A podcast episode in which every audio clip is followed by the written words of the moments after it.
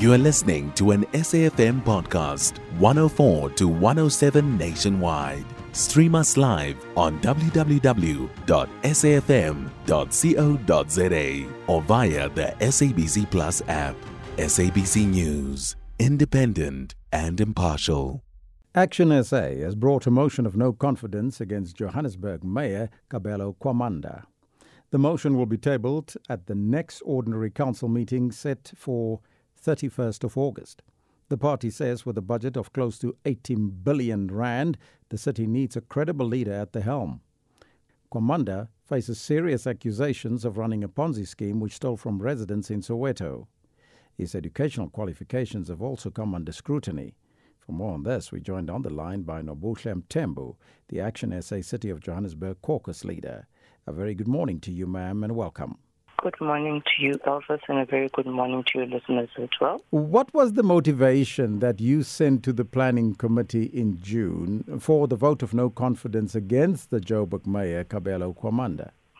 In June, we all heard that there were um, criminal charges that were laid against the executive mayor, uh, Councillor Kabelo Gwamanda obviously, as Action SA, we believe in ethical leadership, and I can say or state that he doesn't seem to be an ethical leader at all.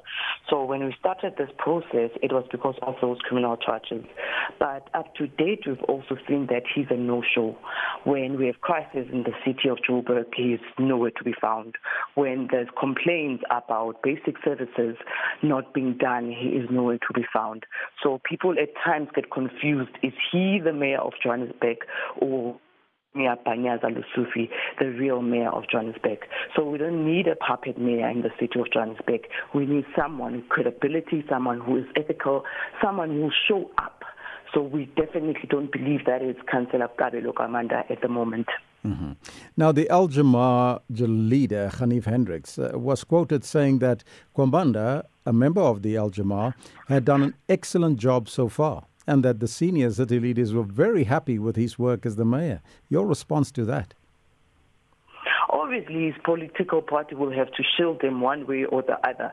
But at the current moment, he's not the mayor for his political party only. He is the mayor for the residents of the city of Johannesburg, who, by the way, in the city of Johannesburg, a lot of residents don't know who the mayor is because up to date, he is a no-show. Now, the mayor has only been in office for a few months, and his removal could cause further instability and impacting on service deli- delivery for the city. Have you considered that aspect? Look, we have to be brutally honest about this.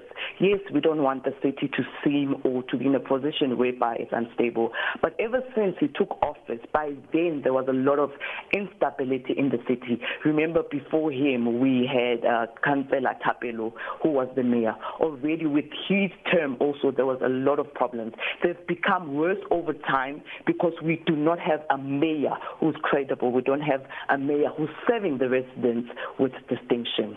Now, do you have, as Action SA, the numbers uh, you need for this motion to succeed? Yes, I do agree with you. Politics is a game of numbers, and we usually say 24 hours is a very long time in, in politics. Mm. Currently, we are engaged in discussion with various political parties. Currently, I cannot give you a definite number, but we are still in discussion and lobbying other political parties. And do you have a preferred candidate who should take over as the mayor if uh, Gwamanda is removed?